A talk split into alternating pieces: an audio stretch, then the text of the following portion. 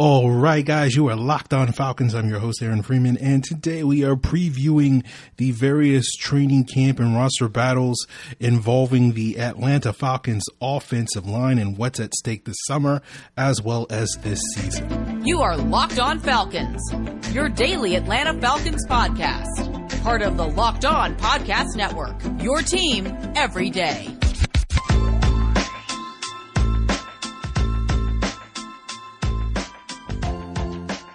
So you guys know me. I'm Aaron Freeman. Been covering the Falcons for many years, formerly at FalcFans.com, RIP. Still going strong, however, on Twitter at FalcFans.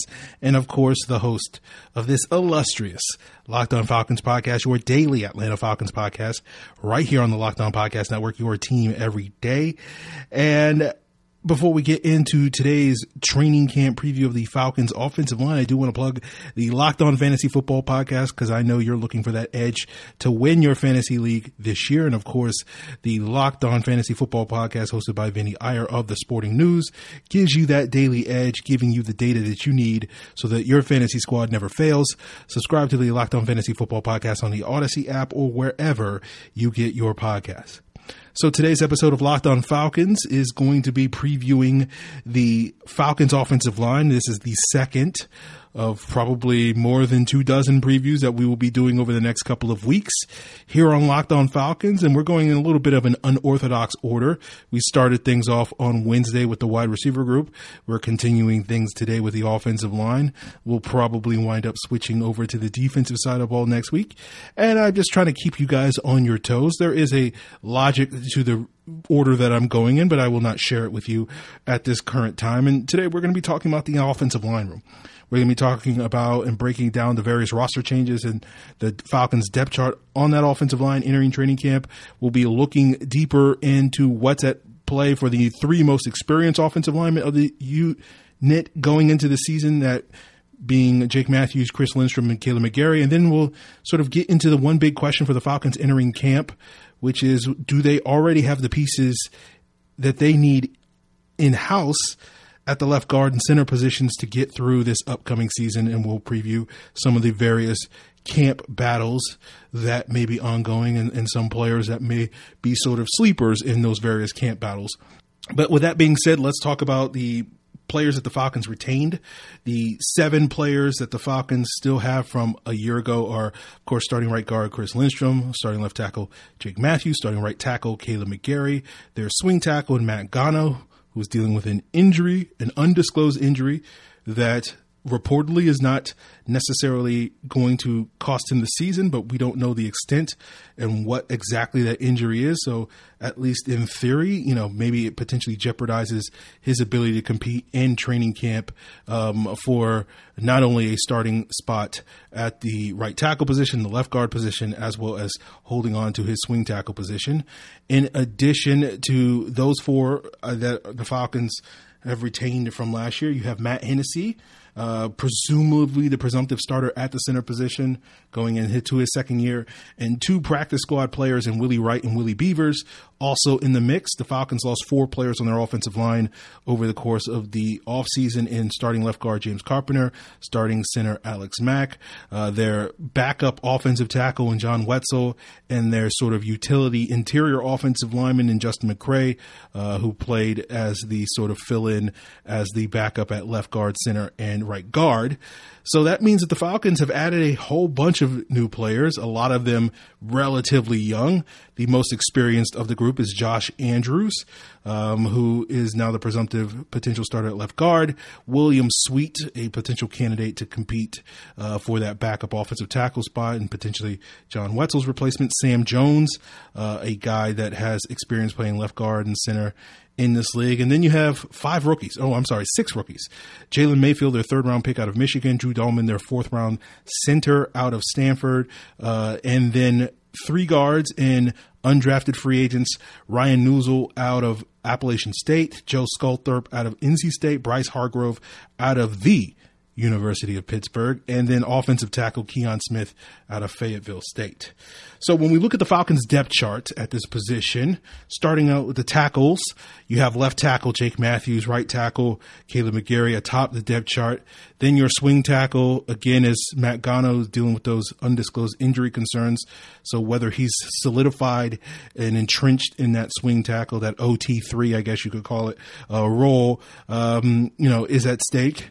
Then OT4, I would go William Sweet, probably the top option to potentially replace Gono if he misses extended time, followed by Willie Beavers and then Kion Smith. Then moving inside to the guard position, you have left guard Josh Andrews as the presumptive starters entering training camp, right guard Chris Lindstrom. Then you have, I guess, OG3 or really LG, left guard 2, in Jalen Mayfield. OG4 being Willie Wright, OG5 being Ryan Neuzil, OG6 Joe Sculthorpe, and OG7 Bryce Hargrove. And what's interesting about those three players in particular, most of them have spent all or most of their college time playing left guard for the Falcons, which clearly is indicative that the Falcons really want, you know, help at that particular position. And due to their sort of short arms, they all might be better suited being centers, but they haven't necessarily got a ton of work, at least in games at the center position. I think Joe Sculthorpe actually got some practice reps early on in his career at NC State, playing some center, but primarily was a left guard and right guard over the course of the last four years at NC State. And, and Bryce Hargrove and Ryan Neuzil, all of their career starts have come at the left guard position. But moving inside to the center position, you have Matt Hennessy atop the depth chart, Drew Dalman as the center, two on the depth chart. And then the third center presumably is Sam Jones, but similar to Neuzil, Sculthorpe, and Hargrove, um, all a guy that's sort of shorter armed, but actually has some NFL reps playing in Denver, um, you know, in 2018 and 2019 um, as a center. So we'll give him, you know, the bump there. But the point of me explaining all that is that when we get to the summer, it wouldn't be a shock if maybe Sculthorpe is the third string center or Neuzil's the third string center, um, and Sam Jones is you know the third string left guard or whatever the case may be. Uh, the Falcons sort of have you know interchangeable pieces there. I, I, think is the point I'm getting at with you know those left guards, those you know third, fourth string left guards, and the third string center. Um, so we'll see if there's some versatility and, and some uh, cross training at those two spots among that position group. So that breaks down the Falcons' depth chart on the offensive line, and we'll move in to the conversation talking about the quote unquote big three in Jake Matthews, Chris Lindstrom, Kaleb McGary as being the guys with the most NFL experience heading into the summer. And guys that are presumably going to be entrenched as the starting spots and uh, firmly entrenched and what's sort of at stake for them this upcoming season, what we're watching for uh, entering this summer. And uh, before we get there, guys, of course, I'm going to plug the NBA side of the Locked On Podcast Network, where you can find a daily podcast devoted to your favorite NBA team, including those pesky Atlanta Hawks. Find the Locked On Hawks podcast hosted by Brad Rowland uh, on the Audacy app or wherever you get your podcast. And I, am sure some of you guys are like, Aaron, stop calling the Hawks pesky.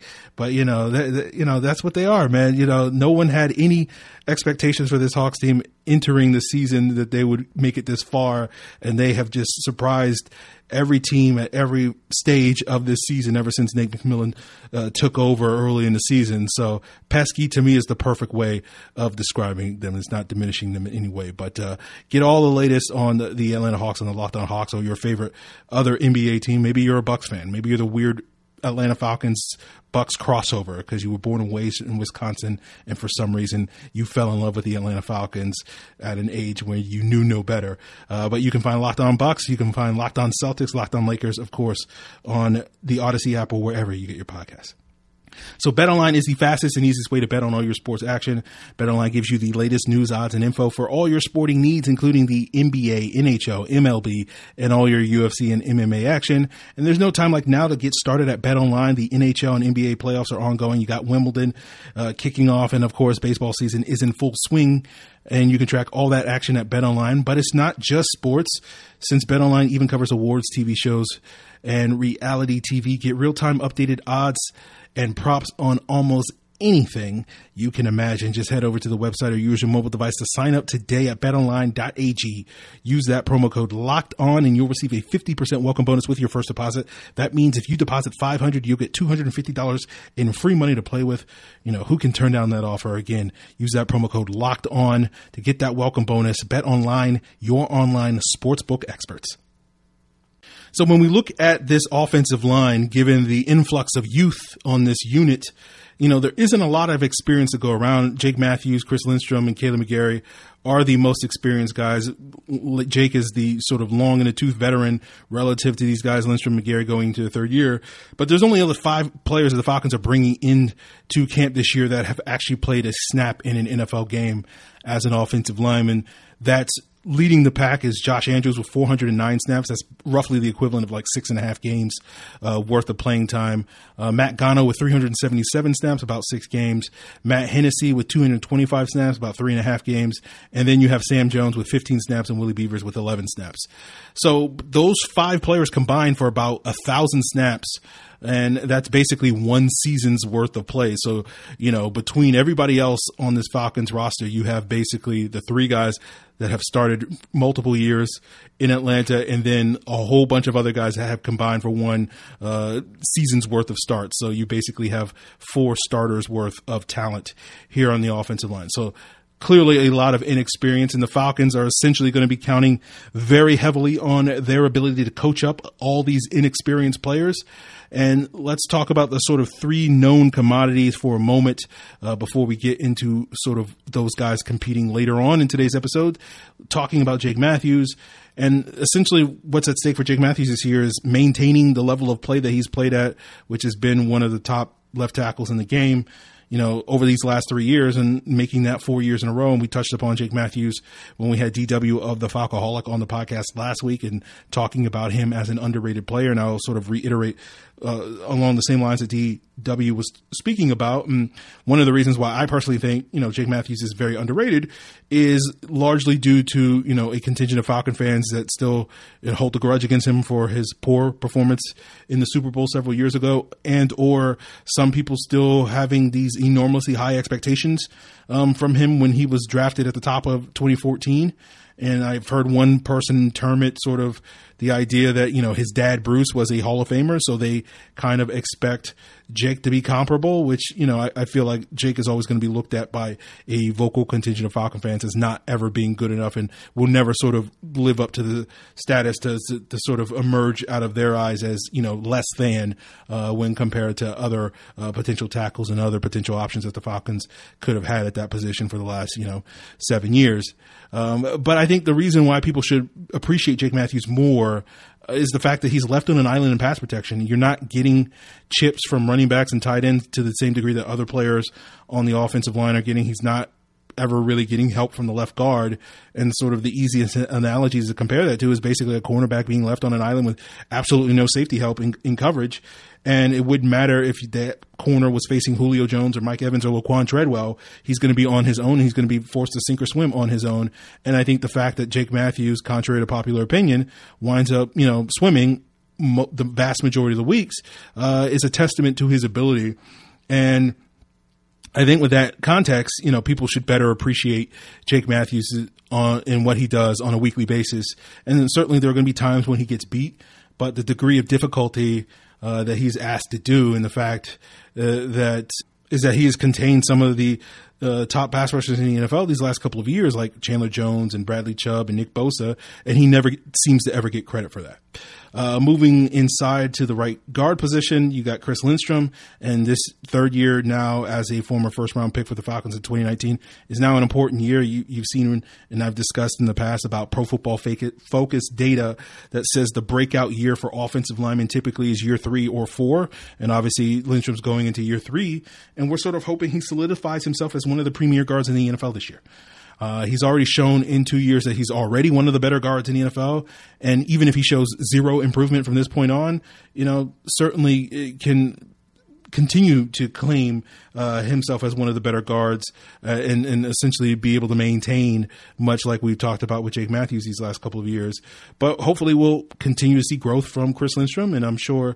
Um, you know, eventually he'll be talked about as one of the top guards in the league. You know, maybe not quite in the Zack Martin tier of guys, uh, but certainly potentially throwing his name into uh, the ring in terms of being in that conversation for that next tier of guys. Who's the best guys? You know, similar to what we talked about with Grady Jarrett several years ago, uh, where it's like, okay, Aaron Donald's the best D tackle in the league, but who's the next guy? And Grady Jarrett, whether it's Grady Jarrett, Chris Jones, Fletcher Cox, you know, Grady Jarrett has over these last three or four years really solidified himself as a prime candidate in that guard. And I think Chris Lindstrom has the potential um, to sort of be the equivalent of that at the guard position.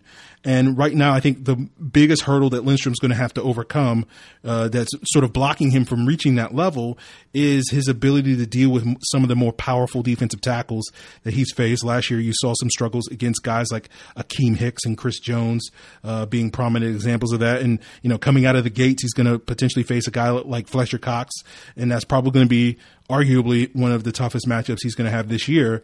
And if he can hold his own against Fletcher Cox, then, you know, there's no reason to think that he won't be able to hold his own against pretty much everybody else he faces this year. And so we saw Jake Matthews also struggle with power early in his career. And I think as he's gotten better, you know, there's still aren't he's not elite there by any means, but certainly has mitigate a lot of those issues over the most part.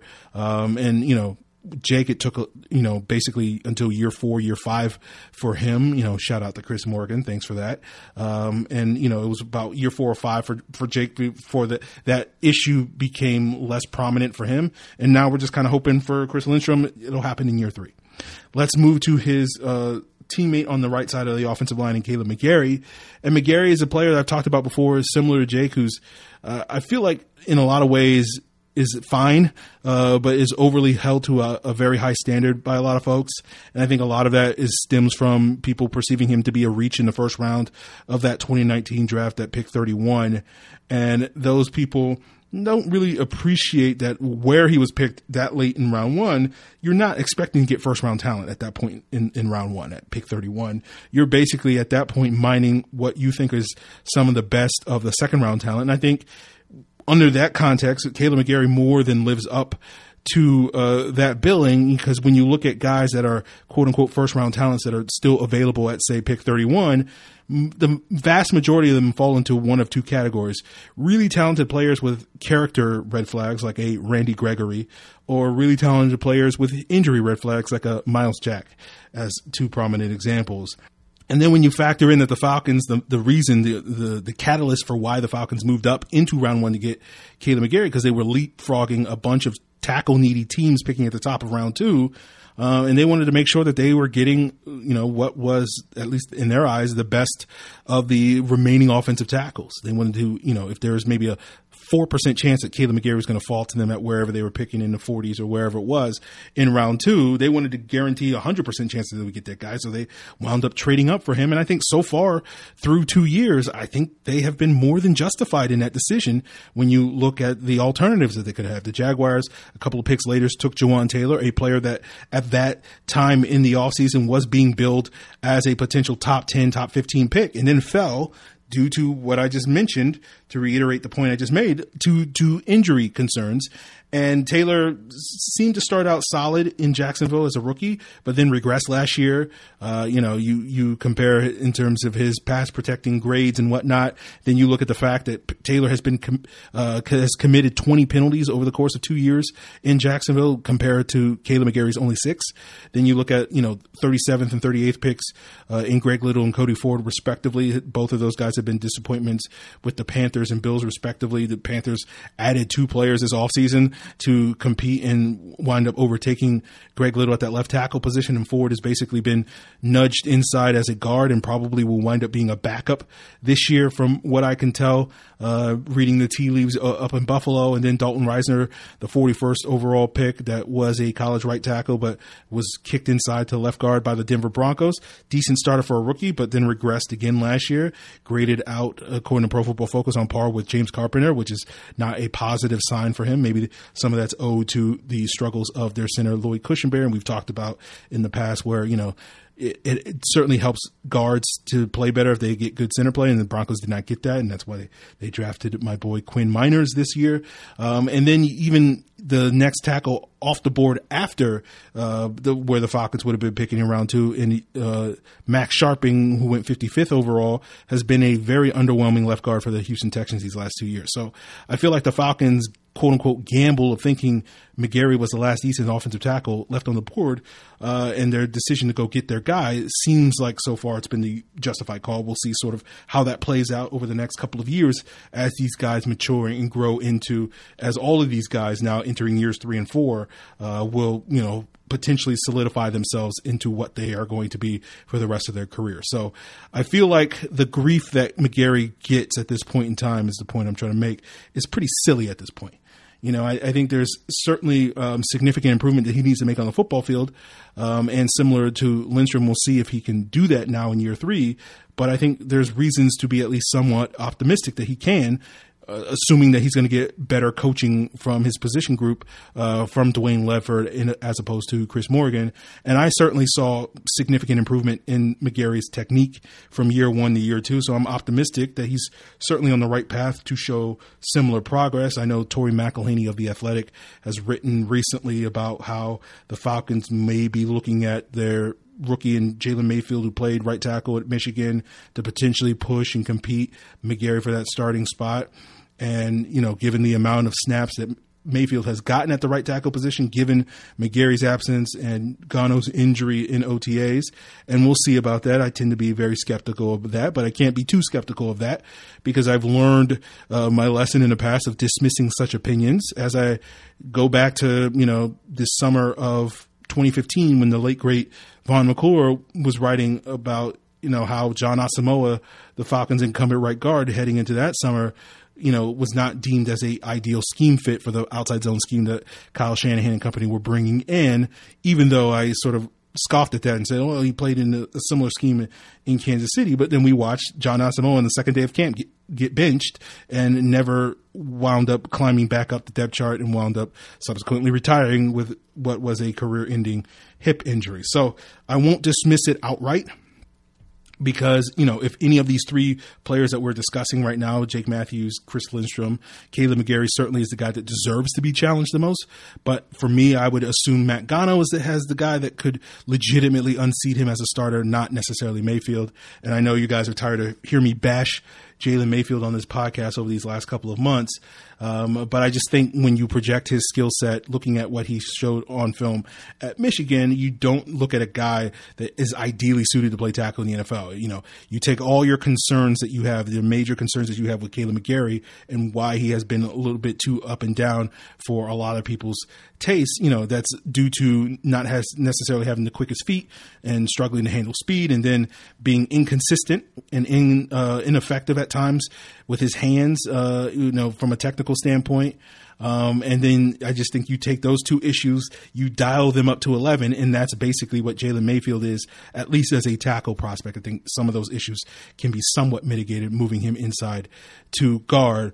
So that being said, you know, it's just hard for me to buy that Mayfield is a legit contender at right tackle, especially when you consider the glaring uh, concerns that the Falcons have at left guard, where Josh Andrews, who I think graded out as the second lowest graded offensive lineman in the NFL last year, according to Pro Football Focus, uh, during his four or so starts at right guard and left guard for the New York Jets, is sort of the incumbent there. If you're looking for Mayfield to uh, take a, a a bite out at a, starting spot, I think you want it at left guard, not necessarily right tackle, where Kaleb McGary, again, not a superstar, but is fine.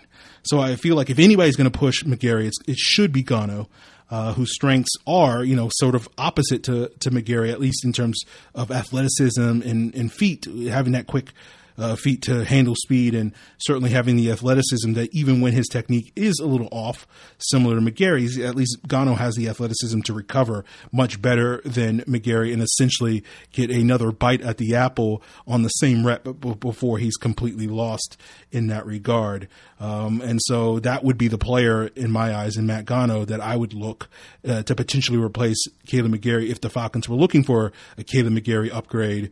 Um, but obviously we still don't quite quite know the status of Matt Gono's injury, uh, at least as of this recording. Um, but I think you know whatever the concerns are uh, that you, I, or the Falcons might have with McGary at right tackle, there are much bigger fish to fry at the left guard and center positions and elsewhere on the depth chart. And I think hoping for McGary to continue on his path of improvement is kind of the least of the Falcons' worries up front. And we'll get into those other worries, focusing on the left guard position and the center position and talking about the big question over whether the Falcons' current options there at those two spots are adequate enough for the Falcons to be able to, to, get and expect, you know, adequate to good play on the interior of their offensive line heading into the summer as well as this regular season. But before we get there, guys, I do want to plug the MLB side of the Locked On Podcast Network, where you can find a daily podcast devoted to your favorite MLB team, including the Atlanta Braves. Check out the Locked On Braves podcast on the Audacy app or wherever you get your podcasts. So finding the right parts to build up your offensive line can be difficult, as the Falcons can attest, but it's not so difficult when it comes to finding the right parts for your car because all you got to do is go to rockauto.com. They have everything from engine parts, brake parts, tail lamps, motor oil, even new carpet. You can get everything you need in just a few easy clicks delivered directly to your door because the rockauto.com catalog is unique. It's easy to navigate. You can quickly see all the parts available for your vehicle and choose by brand, specification, the price that you prefer.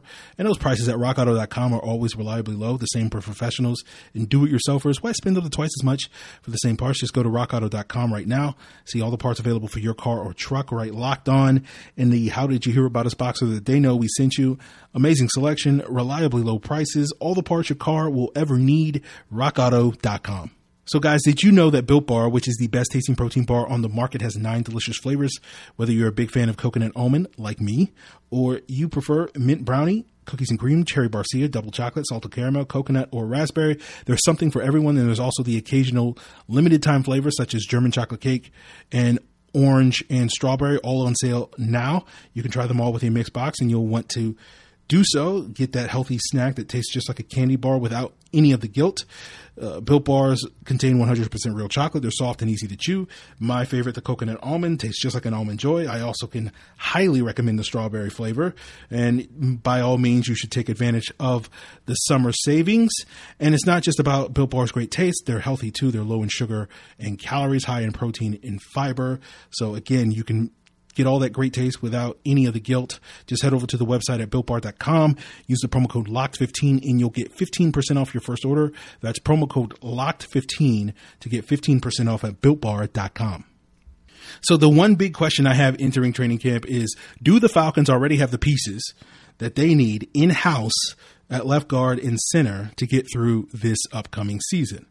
And as we try to come up with a worthwhile answer to that question, you know, we're obviously going to have the key position battles at this position group for starting spots at the left guard and center position. Um, you know, who are going to be those week one starters? Don't know. We can guess. We'll give you some candidates, but let's sort of talk about the rest of the competition at this offensive line group before we get into those two specific positions. Right now, I'm assuming the Falcons will probably keep nine offensive linemen. You are allowed eight active guys on the roster on Sundays, and there's presumably safe space for one more body to sort of be in an emergency option in the event of injuries. Um, and you know, we can be pretty confident that players like Jake Matthews, Chris Lindstrom, Kaleb McGary, Drew Dalman, Matt Hennessy, and Jalen Mayfield are six players that are virtual locks to be, you know, out of those nine players, and there's three other spots remaining. Matt Gono, if healthy, should be on the list to fill one of those spots, should be a lock. Um, but we don't quite know his status, and you know there's a chance that given the unknown of the undisclosed injury that he has, that at least in theory currently seems to be uh, putting his ability to compete in camp in jeopardy and possibly putting his ability to compete at the start of the season in jeopardy. You know, it's hard to sort of glean anything given the lack of information we that we have. Um, but you know, I've mentioned this several times on the podcast over the several weeks, talking about the offensive line. You, you, know, there are a lot of parallels to what we saw in 2015 with this current 2021 group, and back in 2015 we had players like Jon Asamoah and Joe Hawley, two players that seem like locks uh, entering camp, two guys considered to be atop the depth chart entering camp, wound up not sticking on the roster that year due to injuries and prompting the team to uh, essentially move on from both of those guys and go in a different direction. Um, so, you know, that's a possibility with Matt Gono. Uh, we've seen that happen before. Um, so, you know, for me though, I would say a healthy Matt Gono, at least assuming he's healthy by the time we get to September, would be the sort of seventh lock on this list. Um, you know, that would probably put Josh Andrews as the eighth offensive lineman. Um, I wouldn't necessarily categorize him as a lock because it's not necessarily unprecedented for a player to enter camp as a starter, um, using Joe Hawley as an example, and ultimately be cut by that same team at the end of training camp. However, it is rare. So while I won't say Josh Andrews is a lock for that reason. I think he's a relatively safe bet there to be that eighth guy. So that would leave one, um, potentially two, if, if Gono is not among them due to his health, uh, open spots available for the rest of the guys that the Falcons are bringing to camp to compete for. And, you know, given the concerns, health concerns you have about Gono, you know, you would guess that that one spot would probably be most likely geared towards a tackle. Um, I would look at William Sweet as the guy to beat the front runner for that spot because I don't necessarily see Willie Beavers as a true tackle. He moved uh, from tackle to guard early in his NFL career, and then you throw in Kion Smith, who you know I haven't seen a ton of but strikes me as a really low level project than necessarily say a guy that's going to be that high level priority free agent like players like Matt Gono and Ryan Schraeder were that you looked at and said, hey, there's some intriguing upside here and let's keep this guy on the roster. Uh, but, you know, could wind up being wrong with Kion Smith there. Uh, we'll just have to see. But looking at the other undrafted free agents, I do, uh, at the guard position, I do like Ryan Neuzil the most of this group. He played in a outside zone blocking scheme at App State and that's notable because Dwayne Ledford, prior to his stint in NC State that began in 2016, he was an assistant at App State um, and wound up installing that often outside zone blocking scheme that uh, you know App State continued thereafter that Neuzil wound up playing for. You know, of course, the fact that Ledford was at NC State means that he did coach uh, Joe Sculthorpe before he moved on to uh, Louisville, I think in 2019, where he coached uh, Mekhi Becton. Um, and so I would probably say that familiarity that, you know, Ledford has, um, at least somewhat with those two schools and programs of App State and NC State, I would say Neuzil and Sculthorpe would be my best guesses for the guys that are ahead of the curve at that guard position, potentially competing for that last spot on the roster. Of course, I would love, you know, to see a guy uh, from Pitt like Hargrove Stick. Um, but you know, I don't necessarily look at Hargrove as a clean, natural fit in the scheme, and I feel like those players like Neuzil and, and, and Sculthorpe were better fits. Then you factor in Sam Jones. You know, the fact that he's been in multiple camps already over the last three years gives him some added experience. Um, even though he hasn't really played in a regular season, he's played in multiple preseason games over the last three years. So certainly that could also give him an edge in any competition. But I think for the most part, all those guys are fighting for practice squad spots. And if someone were to emerge and surprise there, you know, could sneak on the roster as a ninth offensive lineman, especially in a world where Gono is healthy and then there was less pressure for the Falcons to keep an extra tackle uh, to fill that ninth spot, as we mentioned earlier. But obviously, the real concerns on this position group are who's going to emerge as the starters at left guard and center. Looking at that left guard position, you know, Andrews, as far as we know, has taken the vast majority, if not all of the snaps with the first team at left guard throughout the offseason and in OTAs, which is certainly understandable given his experience, given the fact that Mayfield is a bit of a project moving from right tackle, exclusively a right tackle, um, you know, for two years at Michigan, now to playing inside at left guard. But I do think Mayfield is probably the guy to beat there, even though Andrews is technically listed as the starter in the top of the depth chart. You know, I feel like you can compare it to sort of putting the thumbs on the scale when it comes to coming up with a even playing field if you understand that adage. And you know what I will say about Josh Andrews in his favor is that I think he is well suited to be the utility backup uh, with experience and has the versatility and experience playing all three spots on the interior offensive line. It's very similar to what Justin McCray provided for the Falcons last year. Of course, McCray also had the experience playing tackle, but I think Andrews, unlike McCray, is actually possesses the athleticism and movement skills to make those reach blocks that you really want in an outside zone scheme. So it's a better scheme fit, uh, just probably doesn't have as much of a body of work that McCray does have.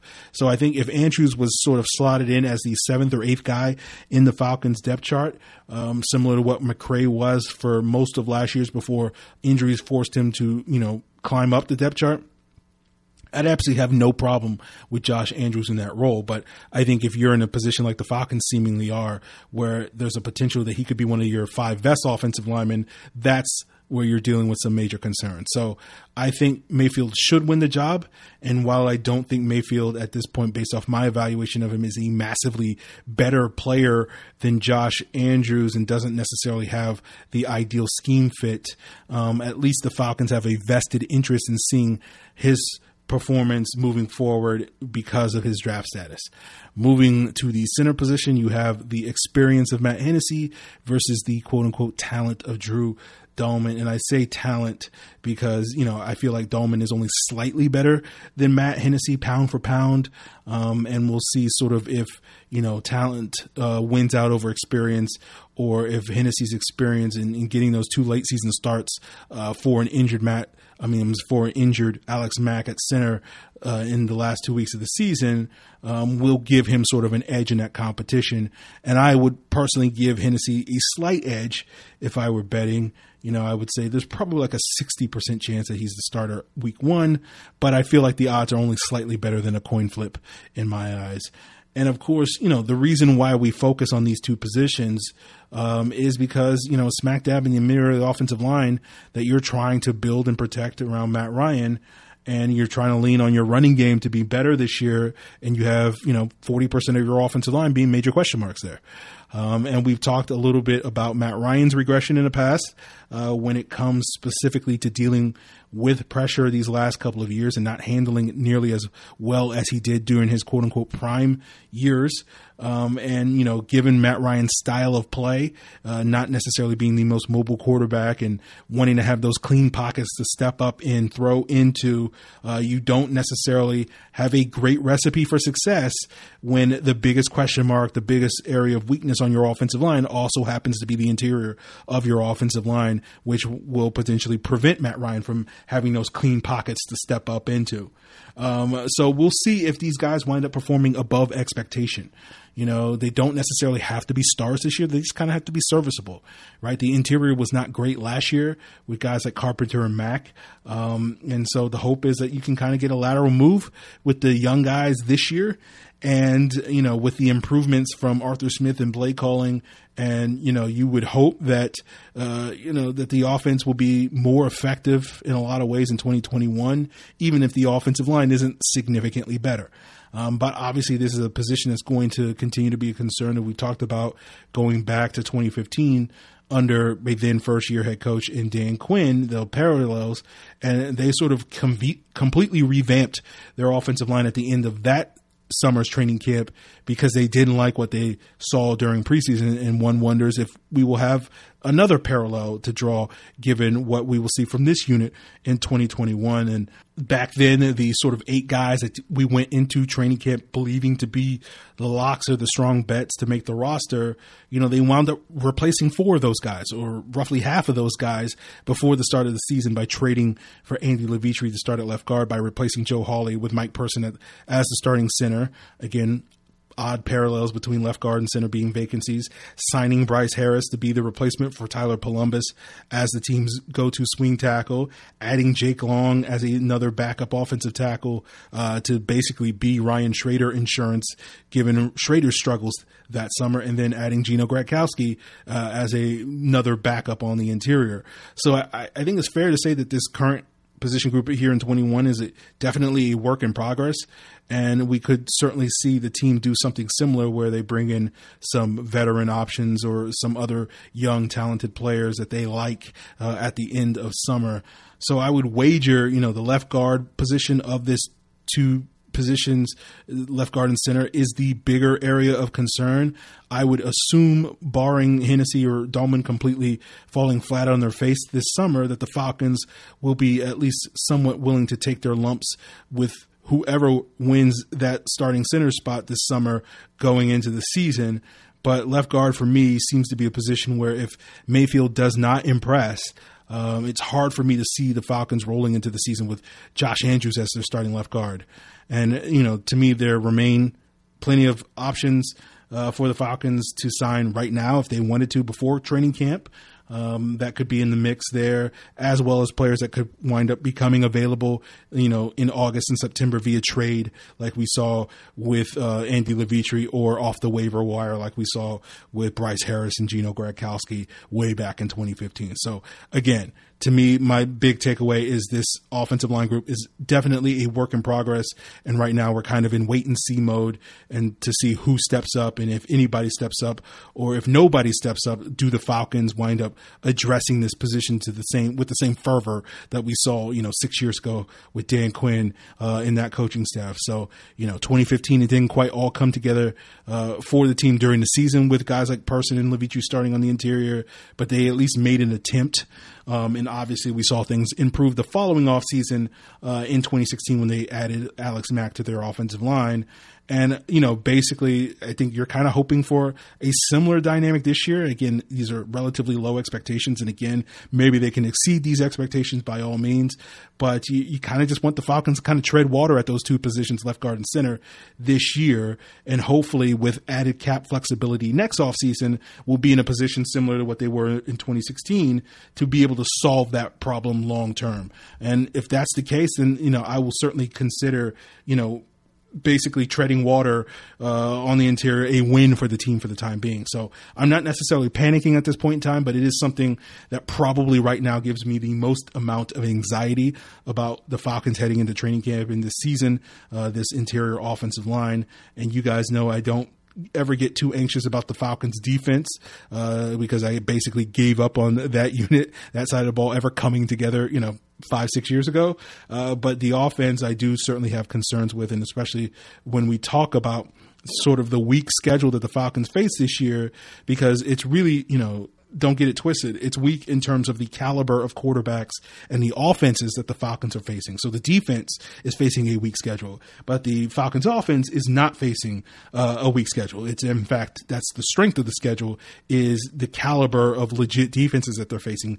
Teams like Washington and Philadelphia, Miami and San Francisco and New Orleans and New England. All those teams may have concerns and question marks at the quarterback position. And you wonder how good those teams can be if their quarterback play is not significantly good this year year, but all those teams have respectable defenses, and several of them have you know top five, top ten caliber defenses, uh, and most of those defenses are mostly intact, and you would expect are going to be good this year, despite whatever offensive woes they may suffer. You have teams like the Giants, um, where the strength of their team last year was the defense, um, and when they think that's going to be improved, the Jets hired a defensive minded coach who had a lot of success building up that 49ers defense. So with the offseason additions they made on that side of the ball, they think they'll, you know, at least be respectable on that side of the ball. You know, the Bills offense outshined their defense last year, but you know they were dealing with some injuries last year, and Sean McDermott has proven himself over the time to be a very uh, competent defensive coach.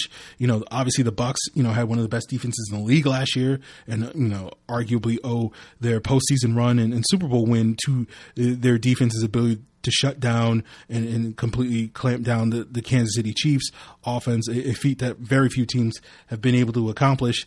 And of course, the Panthers, you know, defense they think is making strides. So you're not really getting a schedule outside of maybe one or two games this year of facing soft defenses this year.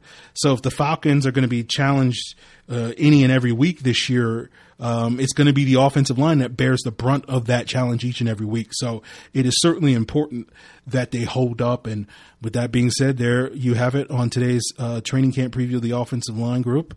Running a little long, but of course, there's a lot of topics to discuss with this position group because there's so many question marks. And uh, we will continue our training camp previews as well as have some great guests on next week. Um, I've already sort of booked those guys. I wasn't able to get them on this week, but certainly we'll have some great guests on next week uh, to talk about, you know, various topics surrounding the Falcons uh, and continue our training camp previews and maybe flip side to that side of the ball that I've already given up on the defensive side of the ball. Uh, but, you know, in terms of not giving up on things, guys, uh, you know, you may be focused or not too focused on the Falcons uh, at this point in time. You want to go and, and get your insight into what's going on in the rest of sports, what's going on in tennis and baseball and hockey and basketball, of course. And of course, your one stop shop for that is the Locked On Today podcast, where host Peter Bukowski gives you all the sports news that you need every morning in under 20 minutes. Subscribe to the Locked On Today podcast on the Audacy app or wherever you get your podcasts. So there you guys have it. I hope you have a pleasant weekend. And of course, we'll have some opportunities to do some Q and A's and, you know, listeners were able to guide, sort of steer the wheel a little bit this week uh, in terms of the types of content that we were able to provide, and of course, the way that you can provide your feedback and and guide this ship as well is by hitting me up on Twitter at Locked On Falcons, on Facebook at Locked On Falcons, or you can send an email to lockedonfalcons at mail.com. I hope you guys have a great weekend. You know, God bless America. Happy birthday, America.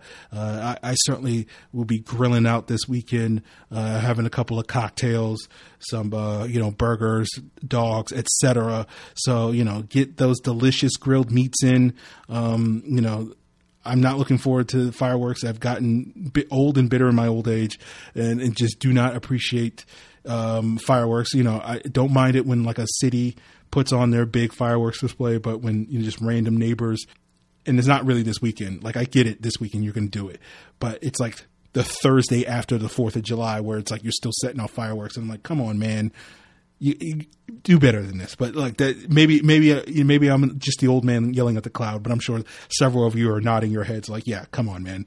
Like the last fireworks should go off on Saturday or wherever it is, or uh, Monday or when, whatever whatever Fourth is Sunday. I think is is the last day, and, and, that's it. Like you know, Sunday at midnight, done. No more fireworks, guys. Uh, you know, gosh darn it, America. I, f- I feel like Bernie Mac all of a sudden. But we're rambling here at the end of the episode, guys. Uh, appreciate it. Until then.